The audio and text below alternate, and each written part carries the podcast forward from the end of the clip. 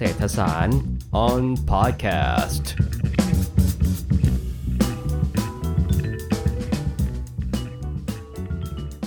เมื่อประมาณกลางเดือนกันยาที่ผ่านมานะครับอองค์การยูเนสโกได้ประกาศให้เมืองโบราณสีเทพ ซึ่งอยู่ในจังหวัดเพชรบูรณ์นะครับเป็นมรดกโลก ข่าวนี้นะครับก็อาจจะสร้างอ ความสนใจให้กับผู้ฟังนะครับ แล้วก็คนไทยว่าแบบเมืองโบราณสีเทพเป็นยังไงอยู่ที่ไหน แล้วก็ดึงดูดนักท่องเที่ยวไปเป็นจำนวนมากในช่วงเวลาที่ผ่านมานะครับ สิ่งหนึ่งในมุมมองของอคนที่รู้จักเศรษฐศาสตร์และนักเศรษฐศาสตร์หรือว่านักศึกษาเศรษฐศาสตร์เนี่ยนะครับก็อาจจะสงสัยว่าแบบการประกาศดังกล่าวเนี่ยนะครับมันส่งผลทางเศรษฐกิจอย่างไร สิ่งนี้ก็อาจจะทำให้มันกระจายมีความสนใจกระจายไปว่าแบบจริง ๆ แล้วเศรษฐศาสตร์ มันมีความเชื่อมโยง วัฒนธรรมใช่ไหมโบราณสถานวัฒนธรรมอย่างไรนะครับสิ่งนี้นำมาซึ่งความสงสัยกับเราในในคลิปนี้ของเศรษฐศาสตร์ออนพอดแคสต์นะครับ ความสงสัยที่ว่าเศรษฐศาสตร์เกี่ยวข้องกับประเด็นด้านวัฒนธรรมอย่างไรนะครับ ผมก็เลยอยู่ตรงนี้กับอาจารย์สิทธิกรนิพยานะครับ อาจารย์สิทธิกรเป็นอาจารย์ประจำคณะเศรษฐศาสตร์นะครับ วันนี้อาจารย์สิทธิกรจะมาให้ความรู้กับพวกเราเกี่ยวกับเศรษฐศาสตร์วัฒนธรรม ครับผมอาจารย์สิทธิกรสวัสดีครับ ผม สวัสดีครับ โอเค ผมไม่ไม่ไม่ผมกล่าวเกรินมาเยอะแล้ว ผมเข้าไปเรื่องเลยแล้วกันเนาะครับว่าผมเศรษฐศาสตร์วัฒนธรรมเนี่ยจริงๆ คณะเศรษฐศาสตร์ของเราเปิดเศรษฐศาสตร์วัฒนธรรมด้วยนะอาจารย์สิทธิกรเป็นคนสอนนะครับ เศรษฐศาสตร์วัฒนธรรมคืออะไรครับผมอ่าครับผมจริงๆแล้วมันก็มีอยู่สองมุมนะครับ มุมหนึ่งก็มองว่าไอีตัววัฒนธรรมส่งผลกระทบต่อเศรษฐกิจยังไงนะครับ แต่ในมุมนี้ผมคิดว่าเนื้อหารายละเอียดเนี่ยมันจะไปอยู่ในวิชาเศรษฐศาสตร์สถาบันซะมากกว่า เพราะว่าวัฒนธรรมก็เป็นสถาบันหนึ่งของสังคมนะครับ ส่วนในรายวิชาของคณะเศรษฐศาสตร์ที่ชื่อว่าเศรษฐศาสตร์วัฒนธรรม หรือเศรษฐศาสตร์เชิงวัฒนธรรมนี้นะครับ มันก็คือศึกษาตลาดงานศิลปะวัฒนธรรมนะครับครับก็ก็ใช้จริงๆแล้วก็ใช้ไอตัววิธีคิดจากเศรษฐศาสตร์ ต่างๆนะครับ แต่ว่าวัตถุหรือประเด็นที่เราศึกษาก็คือตลาดงานศิลปะวัฒนธรรมอืมครับผมครับผมตลาดในที่นี้หมายถึงตลาดซื้อขาย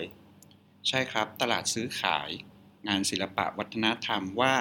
ไอตัวงานศิลปะวัฒนธรรมเนี่ยมันมีลักษณะที่พิเศษและแตกต่างจากสินค้าอื่นยังไง แล้วลักษณะพิเศษและแตกต่างจากสินค้าอื่นนี้ มันส่งผลกระทบต่อตลาดงานศิลปะวัฒนธรรมอย่างไร นะครับ ก็ยกตัวอย่างเช่นนะครับ ในฝั่งอุปสงค์สินค้าโดยทั่วไปเรามักจะบอกว่า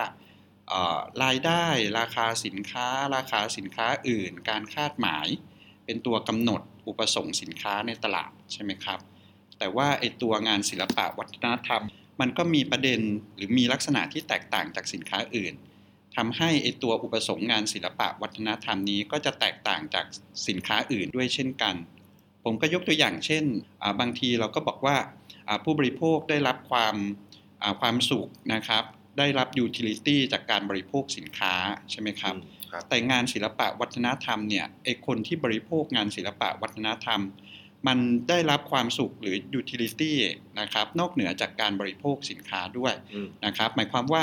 ถ้าเราดูหนังฟังเพลงนะครับเอ่อติดตามศิลปิน เรายังได้อ่า มีความความสุขจากการพูดคุยในเรื่องของหนัง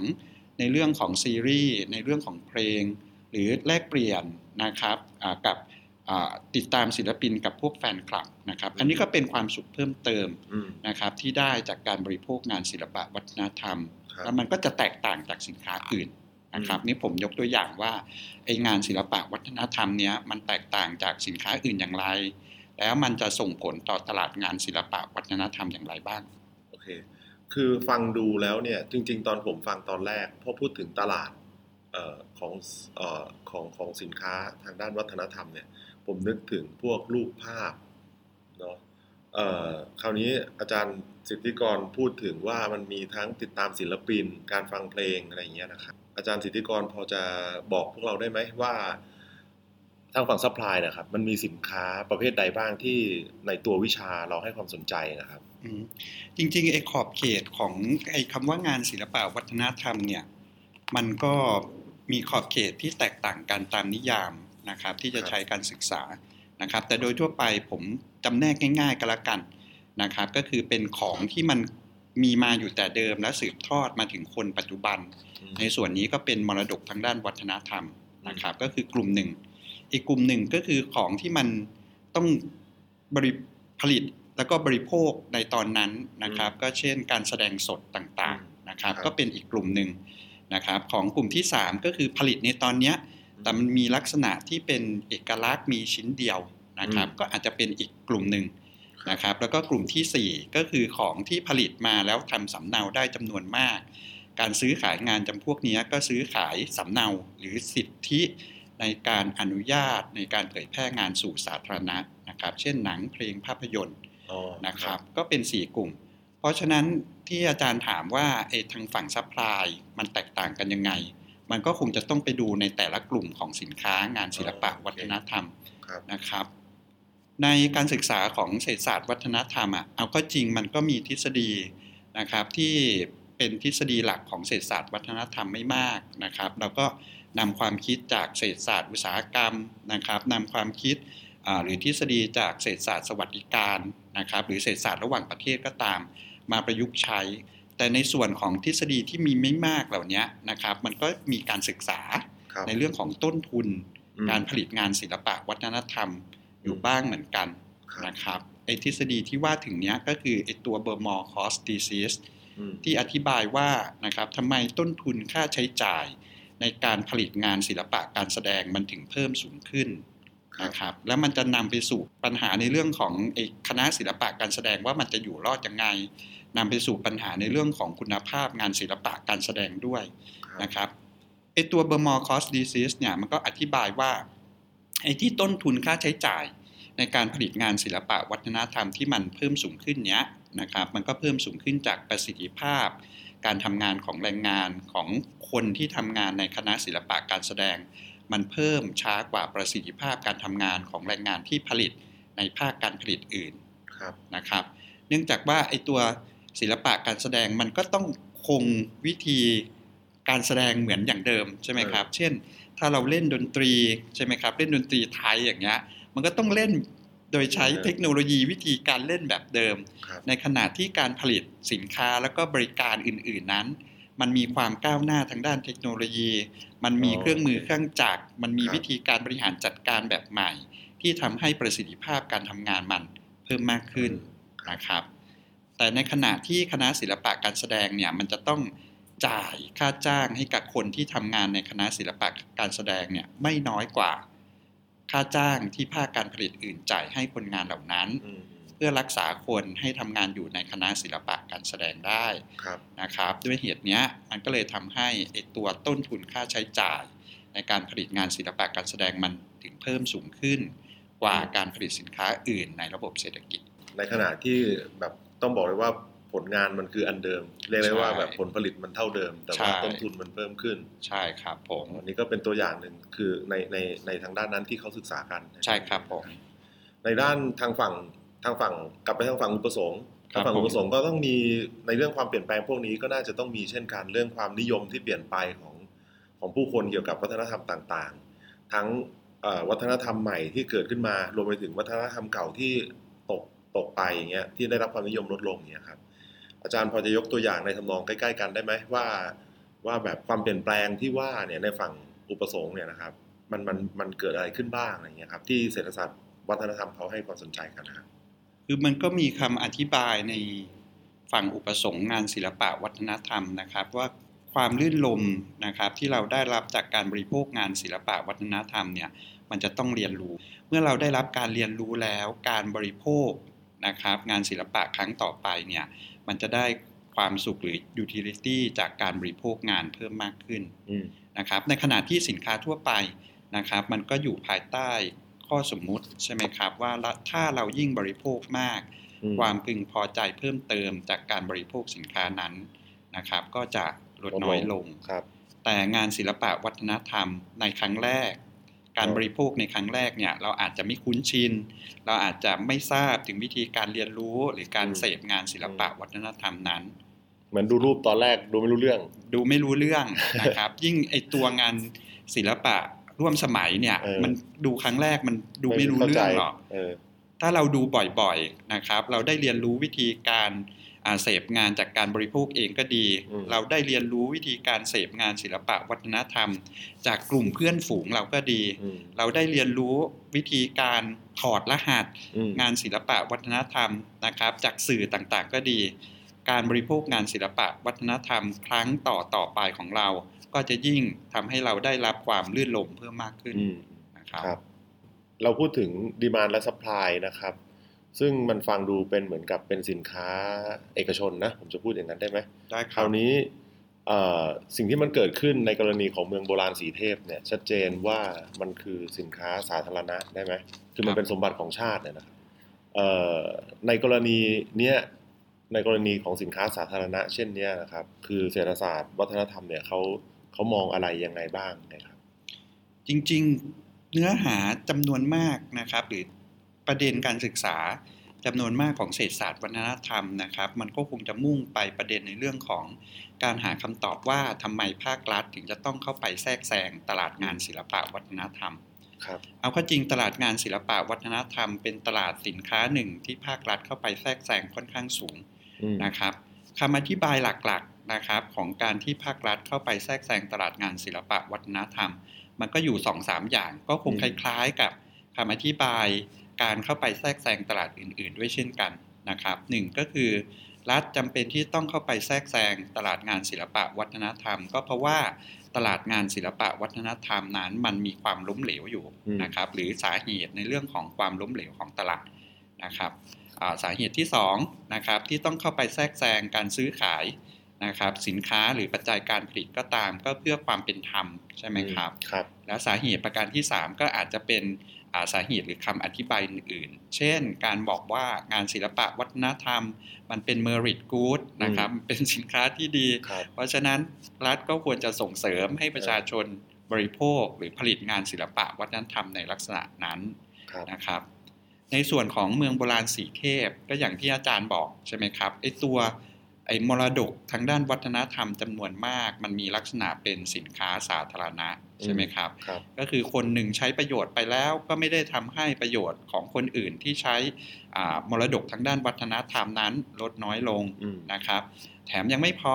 เราใช้ประโยชน์แล้ว เราก็ไม่สามารถกีดกันคนอื่นให้ใช้ประโยชน์จากงานอ่ามรดกทางด้านวัฒนธรรมเหล่านั้นได้อืมนะครับ เมื่อมันมีเป็นสินค้าสาธารณะ เราก็ทราบว่าคนมันก็รอรับประโยชน์ ใช่ไหมครับเออไม่มีใครช่วยในครับการผลิตเออนะครับ หรือในเรื่องของค่าใช้จ่ายในเรื่องของสินค้าสาธารณะนะคครัรับบมันก็เป็นคำอธิบายว่าทำไมทำไมรัฐต้องเข้าไปต้องเข้าไปนะครับ ในกรณีของสีเทพก็คือทำไมรัฐถึงจะต้องเข้าไปนะครับบูรณะนะครับไอตัวที่มันเป็นเมืองโบราณสีเทพ เพราะว่าถ้าเราจะปล่อยให้แต่ละคนตัดสินใจกันเองผ่านการซื้อขายอืมในตลาด มันก็ไม่มีใครทำใช่ไหมครับมันไม่มีใครทำเอกชนจะไปบูรณะและเรียกเก็บเงินเหรอทั้งๆที่มันอาจจะอาจจะไม่สามารถกีดกันได้ใช่ไหมอาจจะไม่สามารถกีดกันได้ ถ้ามันกีดกันคนไม่ได้ มันก็เก็บตังค์ไม่ได้อืมเก็บตังค์ใครไม่ได้แล้วมันจะมีใครไปทำใช่ไหมฮะเอ่อคือผมผมคิดถึงแบบข้อเสนอของเอ่อเศรษฐศาสตร์ ในเอ่อที่ที่เขาบอกว่าเวลาที่รัฐเข้าไปแทรกแซงอะครับเอ่อบางทีรัฐอาจจะเข้าใจผิด ไม่ได้เข้าใจประชาชนอะไรอย่างเงี้ยไม่ได้เข้าใจความต้องการของคนนะผมลองยกตัวอย่างนะเอ่อบางทีคนกลุ่มนี้อาจจะเสนอในทำนองโต้แย้งในทำนองว่าบทบาทของรัฐอาจจะไม่เหมาะสม คือรัฐอาจจะพยายามที่จะเอ่อทำลงวัฒนธรรมบางอย่างไว้ในขณะที่จริงๆ แล้วประชาชนแบบไม่ได้สนใจที่จะอยากให้ทำลงไว้แล้วอะไรอย่างเงี้ย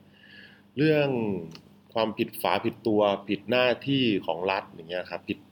เขาเรียกไงทำทำหน้าที่อย่างไม่เหมาะสมของรัฐอย่างเงี้ยไม่ไม่มั่นใจว่าทางในเศรษฐศาสตร์วัฒนธรรมเขามองยังไงด้านนี้บ้างไหมมันก็มองนะครับ เราบอกว่ารัฐต้องไปแทรกแซงตลาดเพราะตลาดล้มเหลวเออในขณะเดียวกัน government มันก็ failure ด้วยใช่ใช่ไหมครับครับ จากการถูกอ่าผลักดันวิ่งเต้นของอืมกลุ่มผลประโยชน์ เพราะครับฉะนั้นนโยบายหรือมาตรการเข้าไปแทรกแซง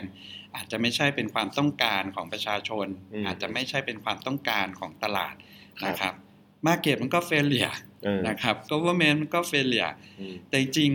นะครับ มันก็มีคำอธิบายบอกว่าอะโอเคนะครับ ถ้าในระบบประชาธิปไตยอืมอืมนะครับ แล้วก็อ่าผู้แทนประชาชนเนี่ยนะครับได้รับการคัดเลือกมานะครับ แล้วก็ผู้แทนส่วนใหญ่จัดตั้งรัฐบาลนะครับ มันก็อาจจะ ถ้าในหลักการใช่ไหมครับ มันก็อาจจะพออาจ implement ได้ว่านโยบายที่จัดทำขึ้นก็คงจะเป็นนโยบายอ่าที่สอดรับกับความต้องการส่วนใหญ่ของประชาชนอืมนะครับอันนั้นก็คือในหลักการแต่ว่าทางในเศรษฐศาสตร์การเมืองมันก็ในข้อเท็จจริง แล้วก็จะพบว่านโยบายของรัฐหลาย ๆ นโยบายมันอาจจะไม่ใช่ นะครับ สอดรับกับความต้องการของประชาชนคนส่วนใหญ่ก็ได้อืมนะครับครับอ่าอันนี้ส่วนหนึ่งนะครับในเศรษฐศาสตร์วัฒนธรรมจริง ๆ แล้วมันก็มีประเด็นการศึกษาเพิ่มเติมว่า ถ้าเราจะเข้าไปแทรกแซงเนี่ยมันควรเป็นหน้าที่ของรัฐบาลกลางอืมหรือมันควรจะเป็นหน้าที่ของรัฐบาลท้องถิ่นอ๋อใช่ไหมครับเออแล้วก็งานศึกษาส่วนใหญ่ก็ให้น้ำหนักว่ามันก็ควรจะเป็นรัฐบาลท้องถิ่น นะครับเพราะว่ารัฐบาลท้องถิ่นเนี่ย accountability มันกับประชาชนในท้องถิ่นนั้น มันก็ค่อนข้างชัดเจนนะครับนโยบายที่ออกมามันก็อาจจะตอบสนองกับคนในชุมชนหรือท้องถิ่นนั้นจริงๆแต่ก็มีข้อตัวแย้งนะครับเอออย่างไอ้มรดกทางด้านวัฒนธรรมบางอย่างท้องถิ่นเนี่ยอาจจะไม่ให้อ่าความน้ำหนักสำคัญหรือความสำคัญครับเพราะเขาไม่รู้อืมงานศิลปะวัฒนธรรมเนี่ยความล้มเหลวของตลาดอีกประการหนึ่งที่สำคัญก็คือว่า ข้อมูลมันไม่เท่าเทียมกันอืมระหว่างผู้ซื้อกับผู้ขายในตลาดนะครับ และเอ็มมรดกทางวัดด้านวัฒนธรรมเนี่ยโดยเฉพาะคุณค่าทางด้านวัฒนธรรมนะครับ ใครที่จะเป็นคนบอกว่ามรดกทางด้านวัฒนธรรมไหน มีคุณค่าทางด้านวัฒนธรรมอืมก็คือกลุ่มอ่าภาครัฐกลุ่มที่กำหนดนโยบายนะครับอืมก็จะเป็นกลุ่มที่มีบทบาทสำคัญมากกว่าในการกำหนดว่า อะไรคือมรดกทางด้านวัฒนธรรมที่เราจะต้องรักษาไว้และสืบทอดให้คนรุ่นต่อไปอืมนะฮะครับ คือจริงๆแล้วเอ่อคือเรากำลังคุยกันถึงเรื่องระดับของการ หมายถึงว่ารัฐระดับใดที่จะแทรกแซงใช่ไหมผมไม่มั่นใจว่าองค์การยูเนสโกนี่นับว่าเป็นรัฐหรือเปล่าหรือว่านับแต่ที่แน่ๆคือมันเป็นองค์กรระดับโลกใช่ไหมเอ่อในการนี้เนี่ย มันในตัวของวิชาเนี่ยเขาพูดถึงการแทรกแซงของขององค์กรจำพวกนี้ไหมครับ องค์กรระดับนานาชาติเนี่ยว่าแบบบทบาทมันควรจะเป็นในระดับใดหรือว่าแบบเขาสามารถทำได้ยังไงบ้าง ในแง่ของการปฏิบัติก็ตามนะครับ คือผมเข้าใจว่าจริงองค์กรเหล่านี้ไม่ได้คือเขาลิสต์ไว้เป็นมรดกโลก แต่ว่าเขาไม่ได้มีอำนาจในการที่จะเอ่อกำหนดกฎเกณฑ์ใดๆหรือเปล่านะหรือว่าไม่ใช่หรือว่าไงไหมครับก็ก็มันก็มีคำอธิบายนะครับ ว่าถ้าหาก ถ้าในกรณีของยูเนสโกมรดกโลกใช่ไหมครับเอ่อถ้าหากไอตัวมรดกทางด้านวัฒนธรรมเนี่ยมันเป็นสินค้าสาธารณะในระดับโลกแล้วว่าอืมคุณค่าทางด้านวัฒนธรรมเนี่ยมันเป็นคุณค่าที่คนทั่วโลกให้ความสำคัญนะครับ หรือได้รับประโยชน์จากการมีอยู่ของมรดกทางด้านวัฒนธรรมนั้นนะครับ การปล่อยให้รัฐแต่ละรัฐกำหนดนโยบายเองอืมอาจจะไม่ใช่อืมนะครับในเรื่อง ยังอาจจะไม่ใช่นะครับอ่านโยบายที่เหมาะสมที่สุดก็ได้ใช่ไหมครับ ก็ถ้าเราเทียบกับในเรื่องของภายในประเทศเองครับใช่ไหมครับ ภายในประเทศทำไมรัฐถึงจะต้องเข้ามาแทรกแซงเพราะว่ามันมีสินค้าบางอย่างอืมนะครับ ที่ตลาดมันล้มเหลวอืมถ้าในระดับระหว่างประเทศก็ในทำนองเดียวกัน ถ้าปล่อยให้รัฐแต่ละรัฐครับนะครับกำหนดนโยบายเอง มันก็จะอาจจะเป็นไปได้ว่ามรดกทางด้านวัฒนธรรมที่ตั้งอยู่ใน บางอาณาเขตบางประเทศไม่ได้รับผมความสนใจไม่ได้รับความสนใจ ผมยกตัวอย่าง พระพุทธรูปที่อัฟกานิสโอถานเคใช่ที่ไหมโดนฮะครับบาทำลายไปบามิยันใช่ไหมครัฮะบอ่าโดนทำลายไปนะครับ ถามว่า มันเป็นอำนาจอธิปไตยแน่นอนของรัฐนั้นอืมว่าจะทำไงก็ได้ครับนะครับ แต่ว่าพระพุทธรูปเนี้ยมันมีมันมีลักษณะเป็น global public good อะอืมมันเป็นสินค้าสาธารณะในระดับโลกอืมนะครับ ถ้าเราครับปล่อยให้แต่ละรัฐทำเอง มันก็อาจจะมีปัญหาเช่นนี้ก็ได้อืมก็เป็นคำอธิบายว่ามันก็ควรจะมีองค์การนะครับที่จะมาอ่าทำาให้ประเทศต่างๆ สร้างความร่วมมือหรือสร้างกลไกเพื่อผลิตหรือรักษาสินค้าสาธารณะที่มีคุณค่าในระดับโลกไว้อืมคือโอเค อันนั้นคือในแง่ของบทบาทที่ควรจะมีใช่ไหมคราวนี้อะในผมผมกำลังคิดถึงเศรษฐศาสตร์ที่เราเรียนเศรษฐศาสตร์มหาภาคหรือเศรษฐศาสตร์ระหว่างประเทศนะครับ เราจะได้ยินข้อวิพากษ์ของ WTO หรือ IMF อย่างเงี้ยอยู่เป็นประจำนะในทางกลับกันนะครับเศรษฐศาสตร์วัฒนธรรมเขามีข้อวิพากษ์องค์กรระหว่างประเทศเหล่านี้มากน้อยเพียงใดไหมครับงานศิลปะวัฒนธรรมจำนวนมากใช่ไหมครับ ในปัจจุบันเนี่ยโดยเฉพาะในอุตสาหกรรมวัฒนธรรม หรืออุตสาหกรรมสร้างสรรค์หนังภาพยนตร์เพลงอืมมันเป็นประเด็นข้อถกเถียงในเรื่องของการเปิดเสรีทางการค้าอือืใช่ไหมฮะครับว่าการเปิดเสรีทางการค้ามันส่งผลต่อความหลากหลายทางด้านวัฒนธรรมอืมหรือไม่ครับอย่างไรอืมและเราควรจะอนุญาต ให้มีการใช้มาตรการกีดกันทางการค้า เพื่อคุ้มครองอัตลักษณ์ หรือความหลากหลายทางด้านวัฒนธรรมของประเทศนั้นๆ หรือไม่อืมนะครับ อันนี้ก็เป็นประเด็นหนึ่งที่มีการพูดถึงในเศรษฐศาสตร์วัฒนธรรม แล้วก็เป็นประเด็นสำคัญเนี่ย trade and culture debate ครับว่าตกลงอะการค้าการเปิดเสรีทางการค้ามันทำให้อ่าอ่าวัฒนธรรมมีความหลากหลายมากขึ้นหรือไม่หรือไม่อืมในด้านหนึ่งเรา เราฟังเพลงเดี๋ยวนี้เราไม่ได้ฟังเพลงไทยอย่างเดียวใช่ไหมครับ เรามีเพลงหลากหลายแนวครับที่สามารถฟังได้อย่างเสรีผ่านอืมระบบอ่า music streaming ก็เป็นเรากำลังนำเข้านะครับเออบริการเพลงจากต่างประเทศอยู่ มันก็เปิดโอกาสให้เรานะครับมีการบริโภคงานวัฒนธรรมที่หลากหลายได้มากขึ้น แต่อีกด้านหนึ่งนะครับ เราก็พบว่างานศิลปะวัฒนธรรมท้องถิ่นเนี่ย ที่มันไม่สามารถแข่งขันครักับบวัฒนธรรมในระดับโลกได้ มันก็ต้องล้มหายตายยัจากงตกไปไปครับเพราะฉะนั้นอีกด้านหนึ่งก็มองว่าการเปิดเสรีทางการค้านี่แหละ มันเป็นผลทำให้ความหลากหลายทางด้านวัฒนธรรมนั้น ลดลงและเรียกร้องนะครับให้รัฐนะครับอ่าใช้มาตรการกีดกันทางการค้าได้อ๋อมันก็มีข้อ ต่อสู้ทางเวทีระหว่างประเทศอ๋อนะครับครับ ก็คือในด้านหนึ่งใช่ไหมครับองค์การการค้าโลกมันสนับสนุนในเรื่องของการเปิดเสรีทางการค้าให้มากยิ่งขึ้น แต่อีกด้านหนึ่งหลายประเทศนะครับที่ไม่ได้ใช้ภาษาอังกฤษเป็นภาษาหลักครับนะครับเช่นฝรั่งเศสนะครับหรือแคนาดาใช่ไหมครับเออบางบางบางบางบางโปรวินซ์อ่าบาง